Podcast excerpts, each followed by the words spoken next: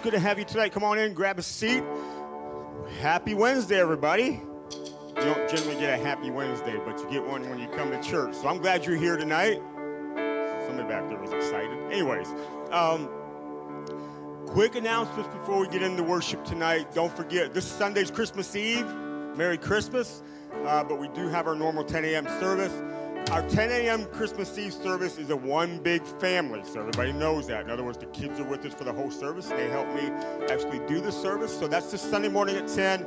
Then we have our Christmas Eve candlelight service this Sunday at 6 p.m., and that's a different service than it is Sunday morning. Uh, we'll have our candlelight uh, Christmas carols, but the kids have a part that night, and, and we'll be reading from the Christmas story from uh, the Gospels of Matthew and Luke. So, anyways, and, and, and by the way, there's always treats afterwards food to have after our Christmas Eve candlelight service. So that's what's happening this Sunday morning. And for all the youth, by the way, you guys are having a post-Christmas Christmas party next Wednesday. So youth hangouts next Wednesday, but it's also a Christmas party. So uh, spread the word about that and let, let all the young people know about that. So having said that, how about we stand up on our feet? Live streamers, wherever you're watching from, it's good to have you. Let's worship Jesus together tonight.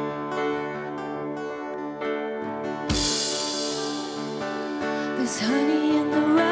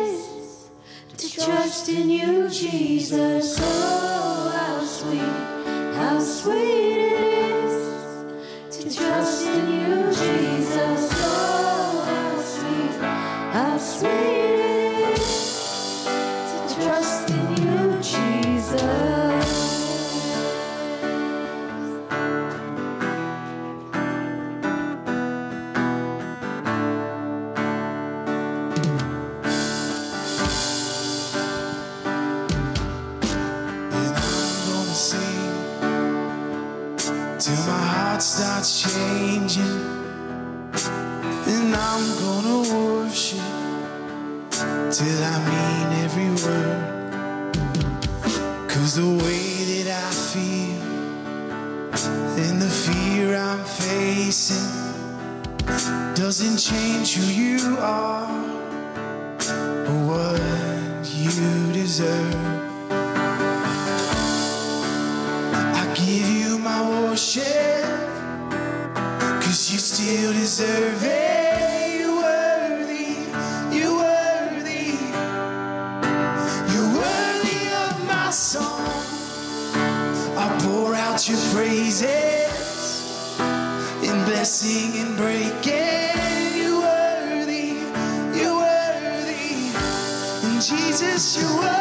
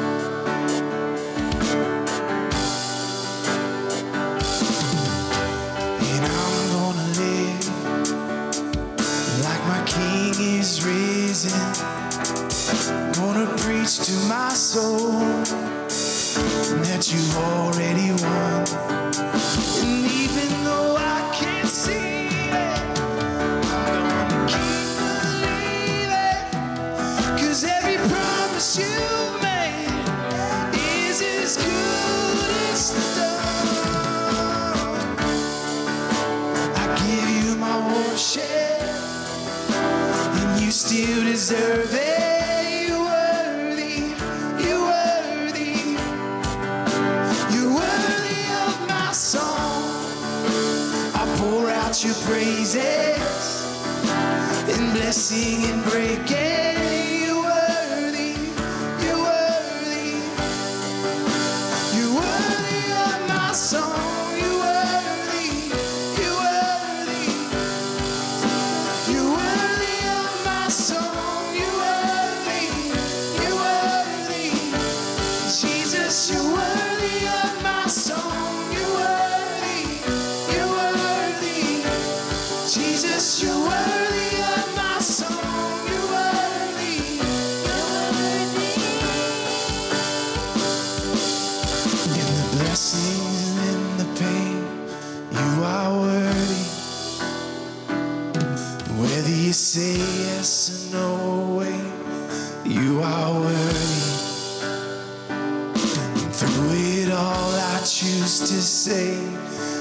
are worthy.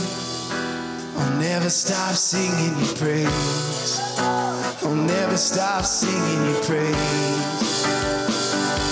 And when I finally see your face, I'll cry worthy. And when you wipe these tears away,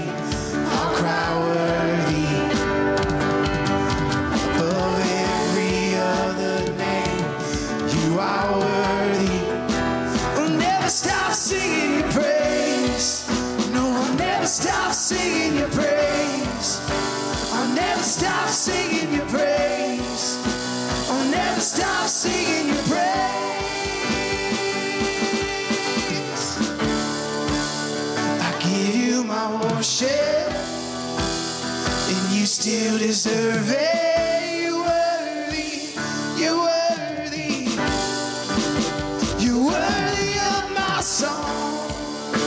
I pour out your praises in blessing and breaking. You're worthy, you're worthy, Jesus. You're worthy of my song. I'll give you my worship, you deserve it. You're worthy, you're worthy, you're worthy of my song. I pour out your praises in blessing and breaking.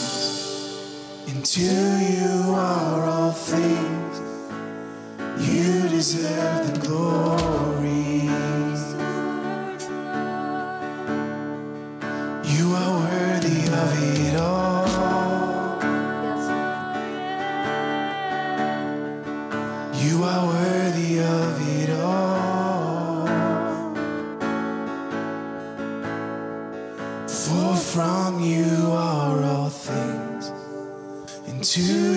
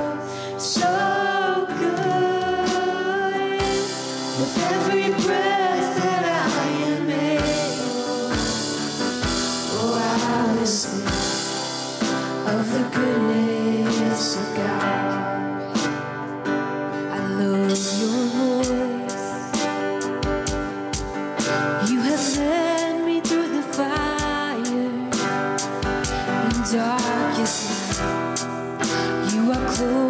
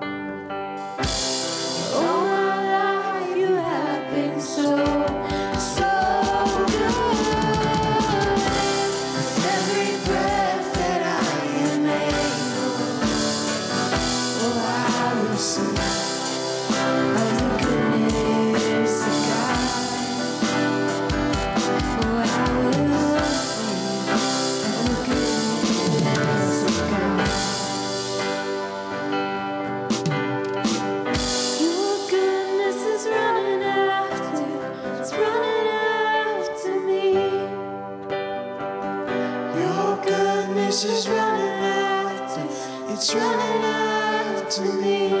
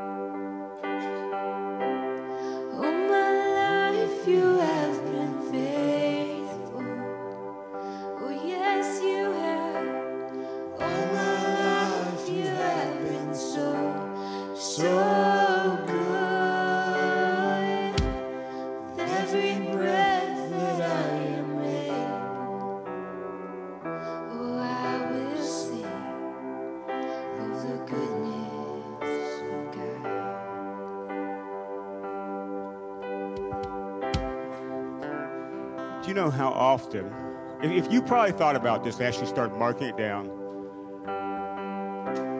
how many days in a row do you spend part of your day thinking about negative things? Let me know what I'm talking about. Things that make you anxious, the things that make you worry, the things that stress you, and you just, you just, and you, you rehearse it, you roll it over in your mind. You worry about stuff that hasn't happened yet because you're always waiting for the other shoe to drop. How many know what I'm talking about? Some, some of you spend nights, you, you have a hard time sleeping, you know? If you, if you mark down how much you think about negative things, you probably would surprise yourself. So about this? How many know right now, today, here and now, God is good? Amen. And how many of you can tell stories about how God has brought you through? How many, how many, okay.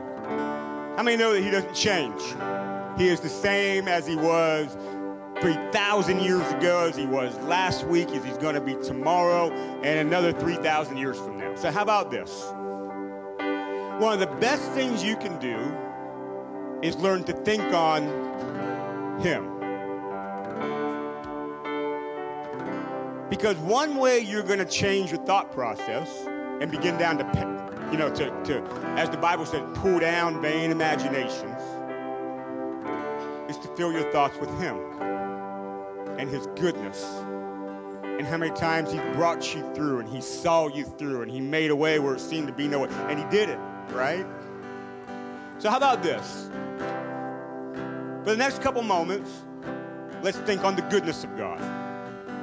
And I want you to think in your mind, recount your own testimony to yourself.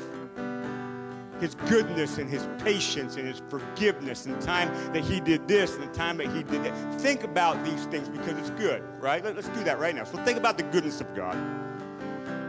Meditate on it for a moment. You are so good. You are so wonderful. I thank you, Lord, for that. I thank you, Lord, for Lord, there are so many good things just in this room right here of the testimonies of who you are.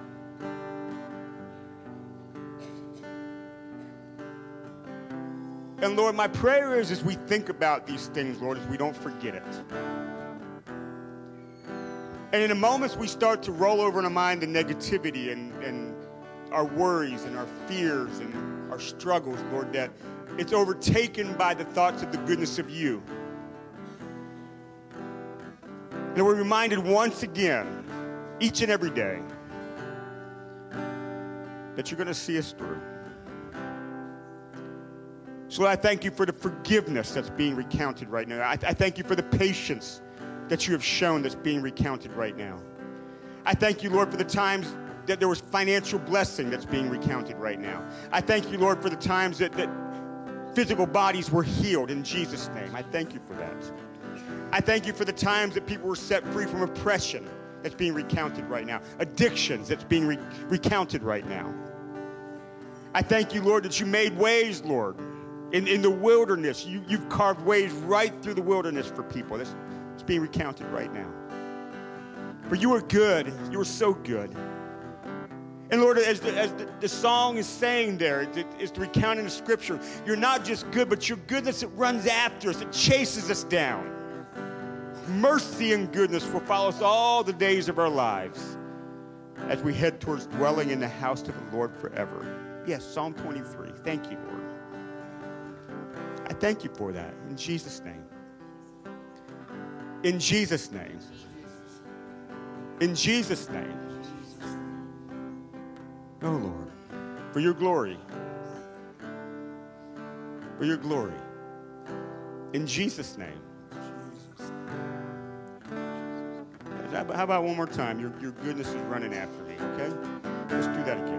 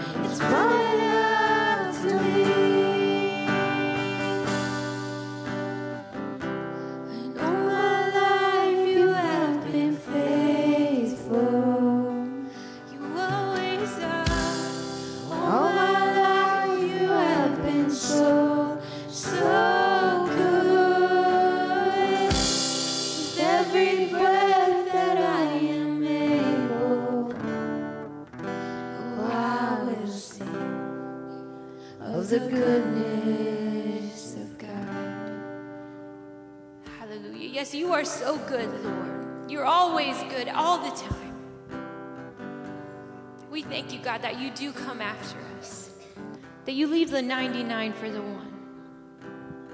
We just give you all of the glory and all of the honor and all of the praise tonight. We lift our eyes towards you, God. Just come and be here with us in Jesus' name. In Jesus' name. Amen. Amen. Well, we're so glad to have you here with us. If you would just go around and greet some of your family of faith this evening, and kiddos, you are dismissed.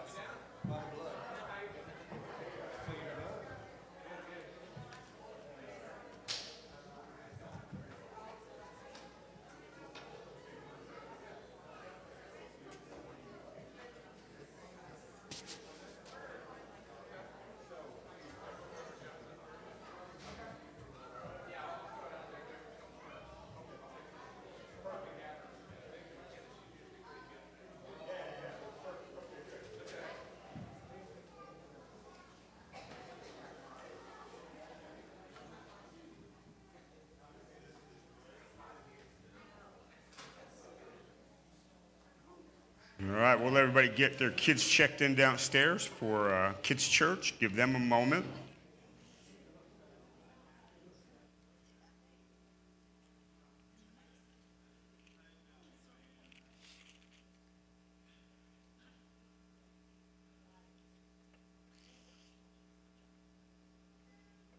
Remember, it's good, it's good habits.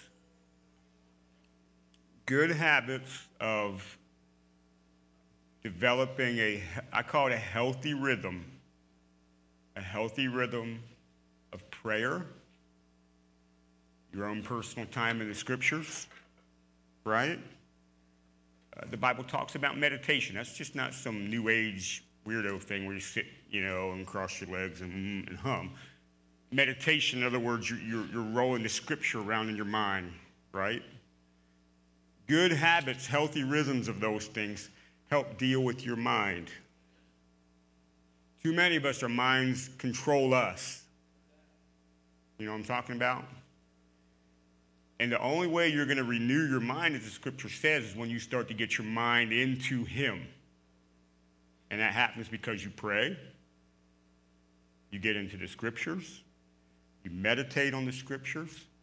When things are in your mind, negativity or things that should not be there, you are actively, with the authority in the name of Jesus, casting and pulling down. And in those moments, then filling it with the goodness of Him. Whether you got to pray, you got to meditate on scripture, or simply you're just recounting, as, as we were just saying, the goodness of God. But don't let, don't let negativity rule your mind because if negativity rules your mind, then worry and anxiousness and, and stress will rule your mind. Okay, I was just talking to somebody the other day, don't, they don't go here, but uh, they, they're having a lot of sleepless nights because stress, they're just overwhelmed. We just prayed. But, but knowing that, but here you got to get into good habits of connection to, to allow the Holy Spirit to do what only He can do in you, in you because you you are not going to change your mind, but He can. Right? Amen? Things to think on. All right, tithe and offering. Baskets are out here. If you have something to give tonight, uh, I appreciate that. Um, you can prepare it. Uh, offering envelopes, as you always know, in the chairs in front of you. If, if there's one not there for some reason, if you wave your hand around frantically, they'll find you and give you one. Um, but let me pray over your giving tonight. And uh, somebody was telling me before service, this is a funny story. Uh, somebody was telling me before service, they turned in their tithe envelope a week ago and then discovered they never put their, their money in it. So they, they ghosted the offering. But anyway, that's okay. That's okay. We pray they're blessed anyways. And uh, I was telling a story. It's kind of a funny story. Uh, I know somebody um, that uh, they, just, they just don't understand some things. And if you remember back in the old days, the old days when you bought a vehicle, they sent you home with a booklet of tickets that you sent in with your payment. How many remember that those old days? Okay. Do they still do that? Some, okay. I don't know. She pays. She pays everything. I don't know. So, um, and they called. Well, somebody that was connected to my family called my mom and were like, "Hey, uh, we wanted you to know we're gonna have to come get that car from this person." And and uh, she's like, "Well, what?" And they were just sending those receipt tickets in the mail with no money every month for like several months. They just, well, if I just send these in, the car's being taken care of. And then, anyway, so um, don't do that. Bad idea. Anyways but you're giving. You know, I don't, I don't ever pray that you give. I pray that the Lord puts on your heart to give. And, and I, I, don't, I don't ask the Lord for certain things to come into the church. I ask the Lord that He presses on your heart what to do about giving to the church. Amen?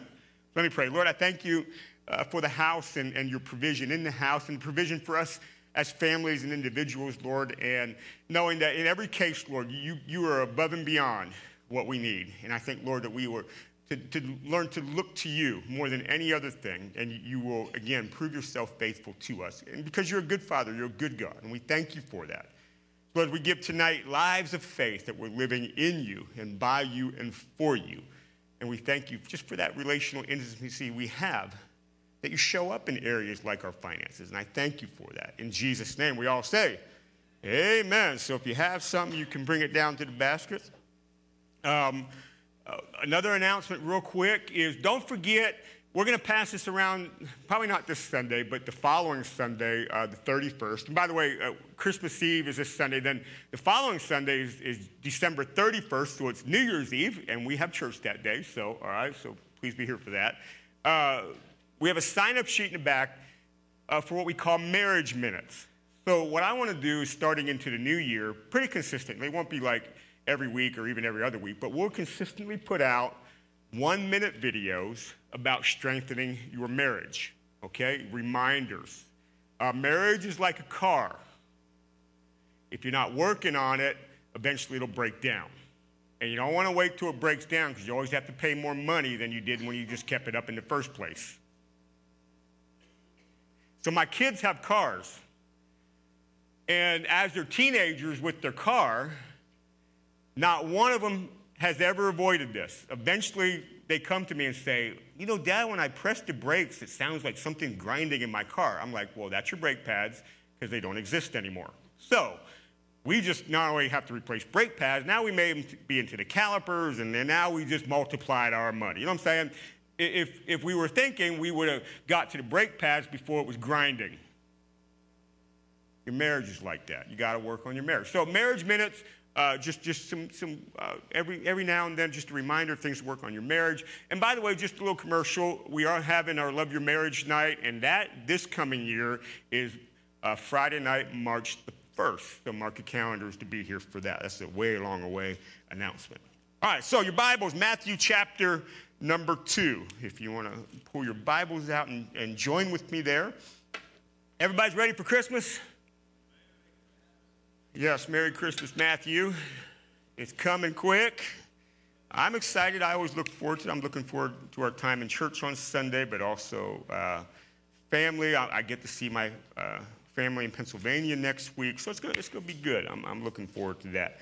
Uh, on Wednesdays, we've been uh, doing a series about the prophecies that we find in the Old Testament concerning the birth of Jesus. And, and we're connecting where we find them in the Old Testament uh, and where, they're picked up and, and highlighted in the New Testament and, and talking about it a little bit because uh, it, if, if you are not trained in the eye, if you want to say that, when you read the Old Testament, you will miss some of the messianic prophecies about Jesus that are there. And, and the New Testament writers help highlight that. And of course, they're, they're, they have a better understanding of, of the Old Testament and, and the Hebrew scriptures and things like that to, to see these things.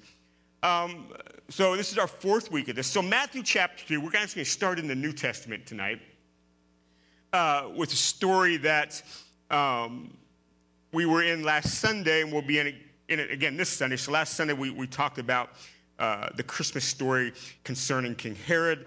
And this Sunday uh, we'll, we'll, jump back to the wise men and, and their uh, part of the Christmas story. But Matthew chapter 2, verse number 19 says this When Herod died, behold, an angel of the Lord appeared in a dream uh, to Joseph in, in Egypt. Now remember, uh, the wise men came because they're looking for Jesus, this baby that was born. And somehow they end up with King Herod, and King Herod is now alarmed that there is a king being born, and now he becomes worried about his power in the area of Judea. So uh, the wise men go and find, at this time, uh, not nativity scene baby Jesus, but somewhere probably between one and two years old, they find Jesus. Herod wants him to come back and, and tell them where Jesus is so he can go kill him. An angel uh, warns the, the wise men not to do that, and they go on their way. And Herod, as we were talking about this past Sunday, ends up killing all the baby boys two years and under in the Bethlehem area. Now, once Herod had died, uh, at this time, Joseph, by again a warning in a dream, took Mary and Jesus to Egypt. And this is where we were last week talking about the prophecies about that.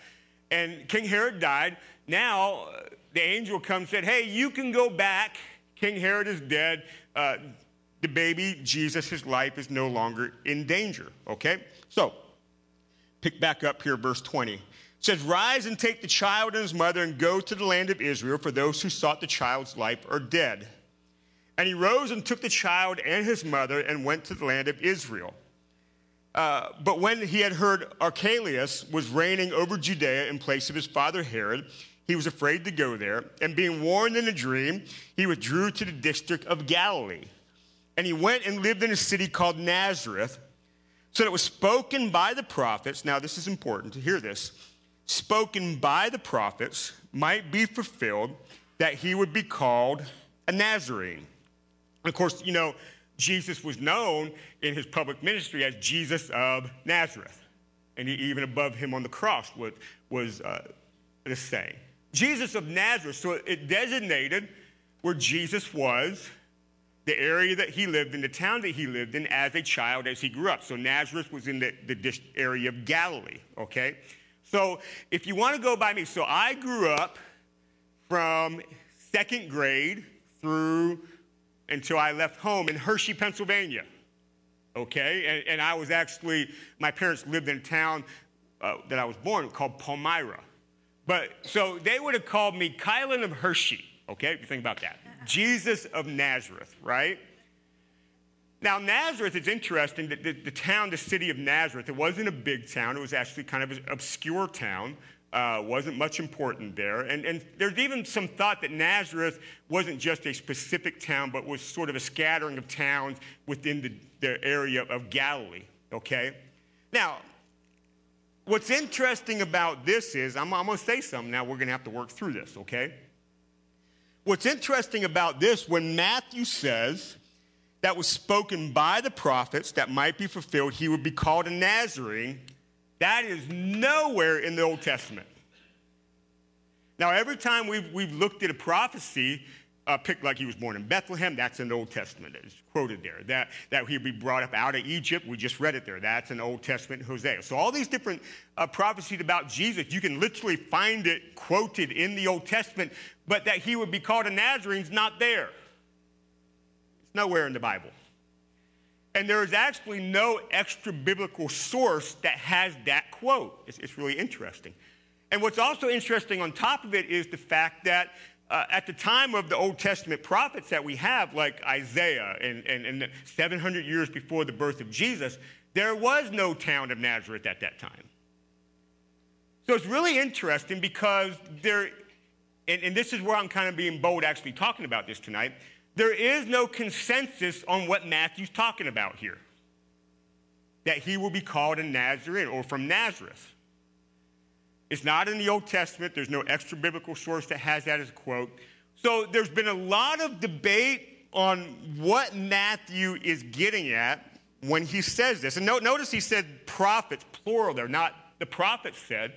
The prophets have said that he will be called a, a Nazarene or, or from Nazareth. So I'm going to give you a couple of the ideas about this. And, and, and if you want to fall down this rabbit hole and talk about and study this, go ahead. You're going to find there's a handful of different thoughts on what Matthew's getting at here. But first of all, we will say this we trust Matthew. So, in some way, the prophets did say this. And it could be that there was some tradition of prophets that was handed down that we don't have recorded in the scripture, but the fact is it's not in our Bible. So, I'm going to show you a couple different things, a couple different possibilities of what Matthew's after here. Let's go to John chapter 1 and verse number 43. So I, I know there's going to be a small portion of you that after you leave tonight, you may be doing it right now, that you're Googling, does the Old Testament say, G-? and you're gonna, it's not going to be there. I'm telling you right now. Trust me, okay? But you can still Google it. All right? John chapter number 1 and verse number 43. So I hope I have your interest with this. John chapter 1 and verse number 43. It says, The next day Jesus decided to go to Galilee, okay? And he found Philip and said to him, Follow me. And now Philip was from Bethsaida, uh, the city of Andrew and Peter. And Philip found Nathanael and said to him, We have found of whom Moses in the law and also the prophets wrote, Jesus of Nazareth, the son of Joseph. Now, verse 46. And Nathanael said to him, Can anything good come out of Nazareth? Now, it is known that Nazareth didn't have a great reputation. So if you can think of, and I'm not even going to throw a town out there, but if you can think of a town that doesn't have a good reputation, and you think if I have to go there, it, I just, I don't know, maybe going to be, it seems like it's depressed, it's not fun, or there's a lot of danger there. You know what I'm talking about.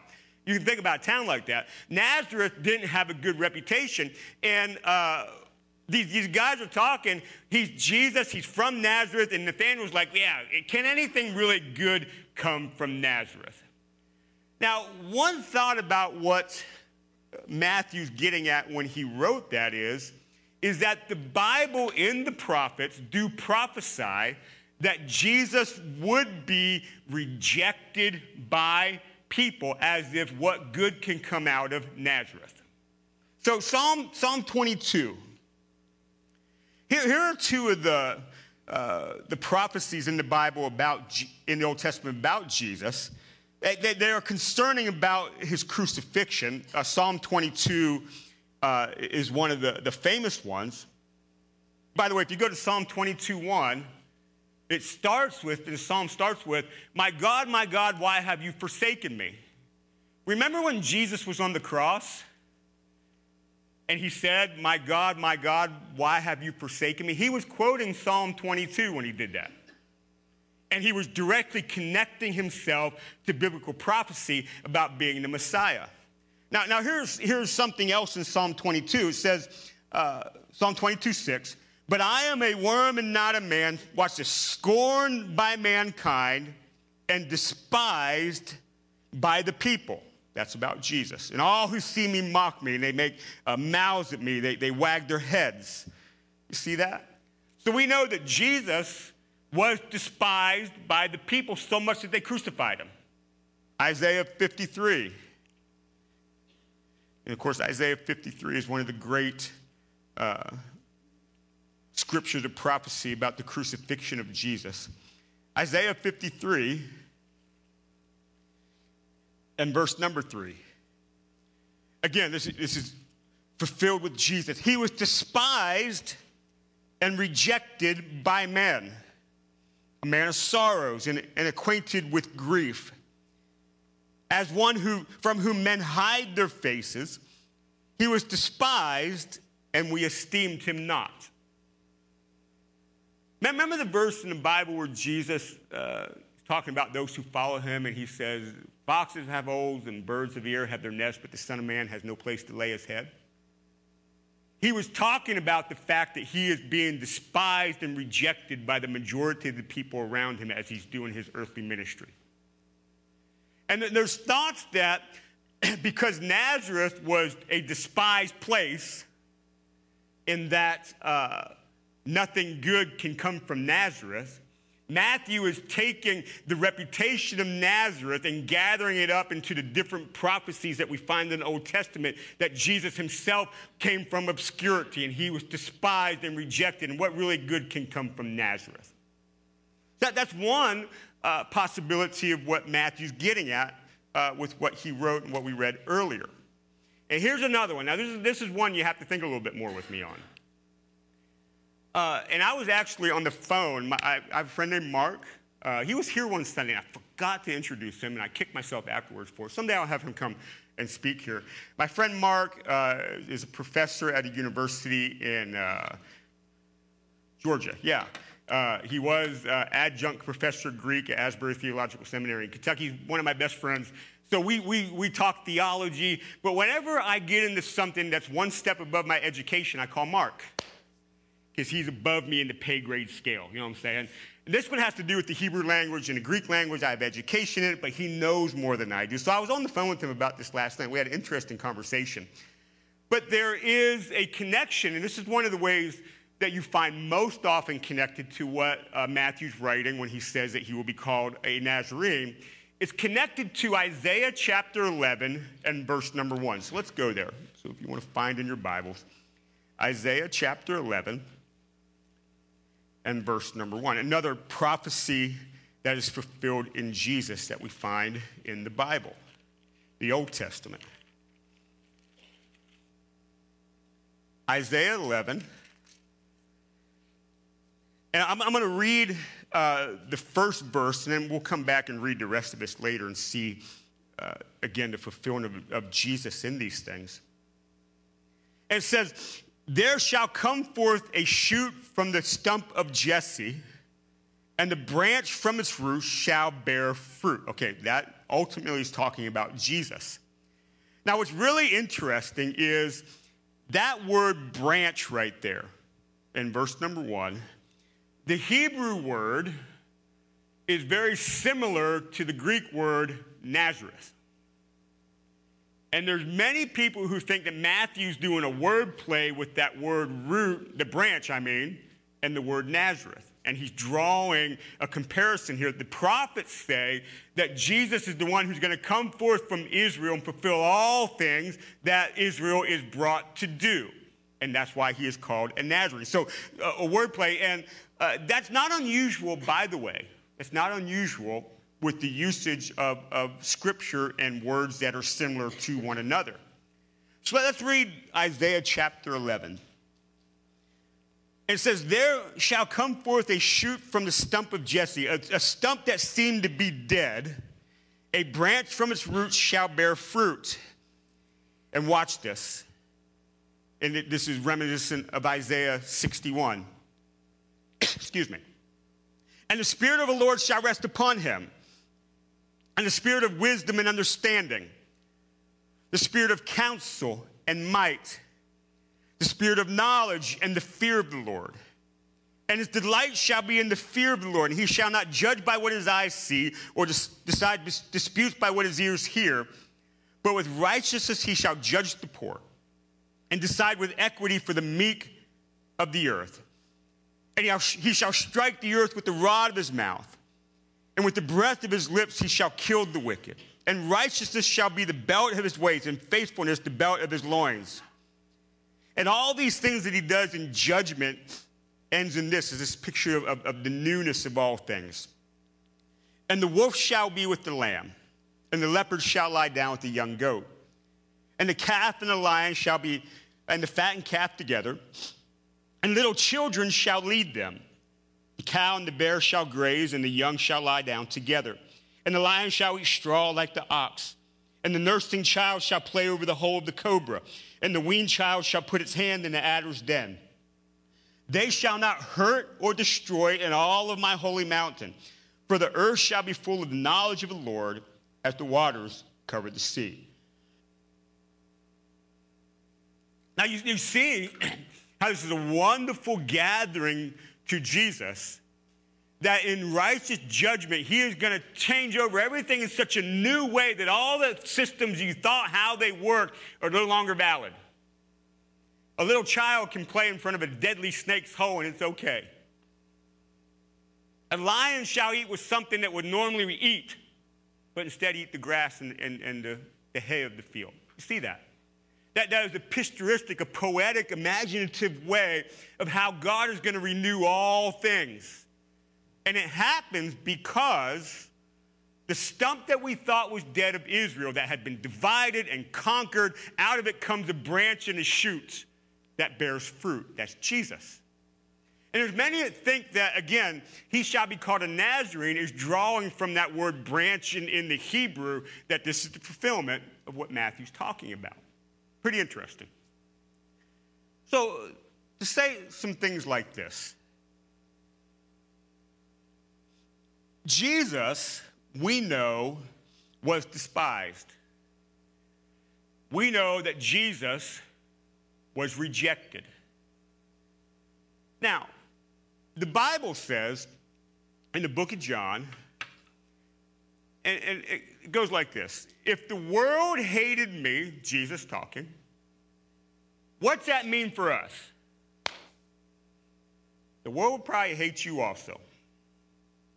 Because the servant is not greater than the master. So, one thing we can draw from this Jesus of Nazareth, from an obscure place, what good can come from Nazareth, is really our place in this world.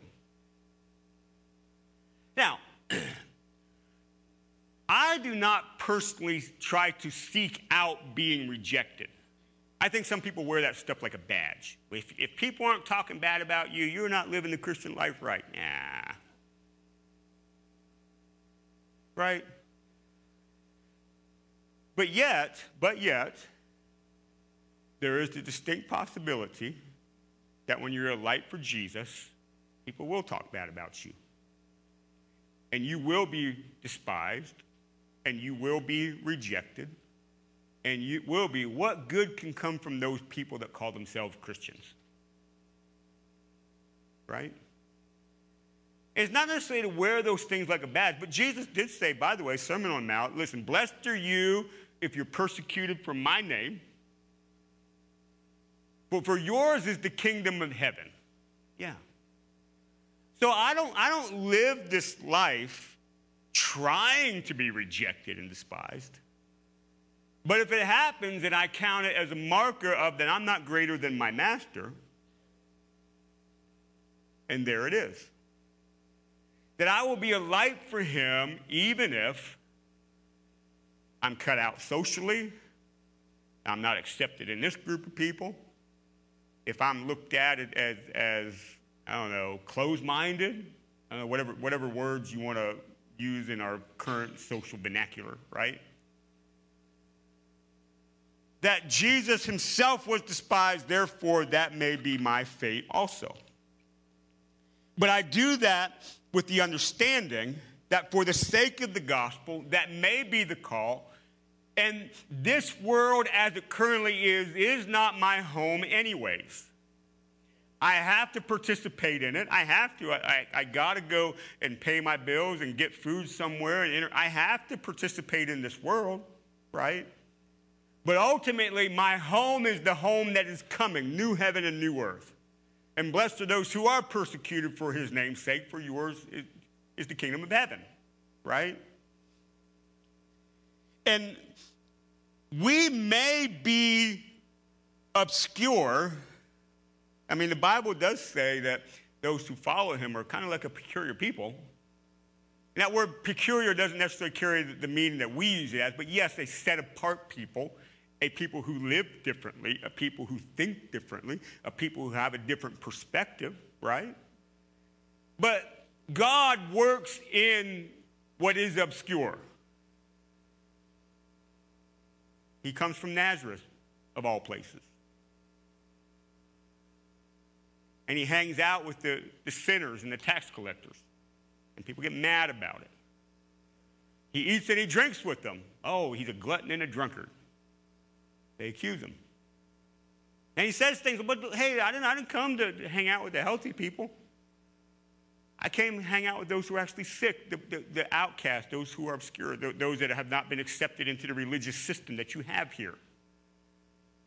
The people you want to keep from the inner courts of the temple. Did you know, did you know the lame and the sick were not allowed to get in close in the temple? Did you know that? That was the decree that David made. Couldn't get in there. You weren't clean enough. And who's Jesus hanging around and touching? He touched all sorts of people that would have made him unclean according to the law. That's where he was, he was among what we would consider obscure the edges, and he pulled it in. But it wasn't just for them, by the way, as we'll talk about Sunday. Re- remember, the, the angels at the announcement of the birth of Jesus, the very first people those announced to were the who? The shepherds, low class. But yet the wise men of nobility that could bring precious gifts came too. Because it's good news for all of the people. But it starts with Jesus. Again, who was not born into nobility, his dad was a carpenter. Right? Wasn't born into a high level of political affluence. Wasn't born in the king's court. Wasn't any room for them anywhere that they could have a place, so they, they found a, uh, anywhere they could go. And it was like, we, we think in our minds, whether a, a stable or, or some sort of a cave, there may have been a donkey there for all we know, we think. He was laying in a manger. We know that as a feeding trough, so that's where we get that from. The King of Kings and Lord of Lords from the Ancient of Days came from obscurity. Then grew up in a town that was, wasn't just a good place. But that's where the kingdom of God works. And by the way, that's how the kingdom of God works. You know, in the kingdom of God, God is not looking for superstars.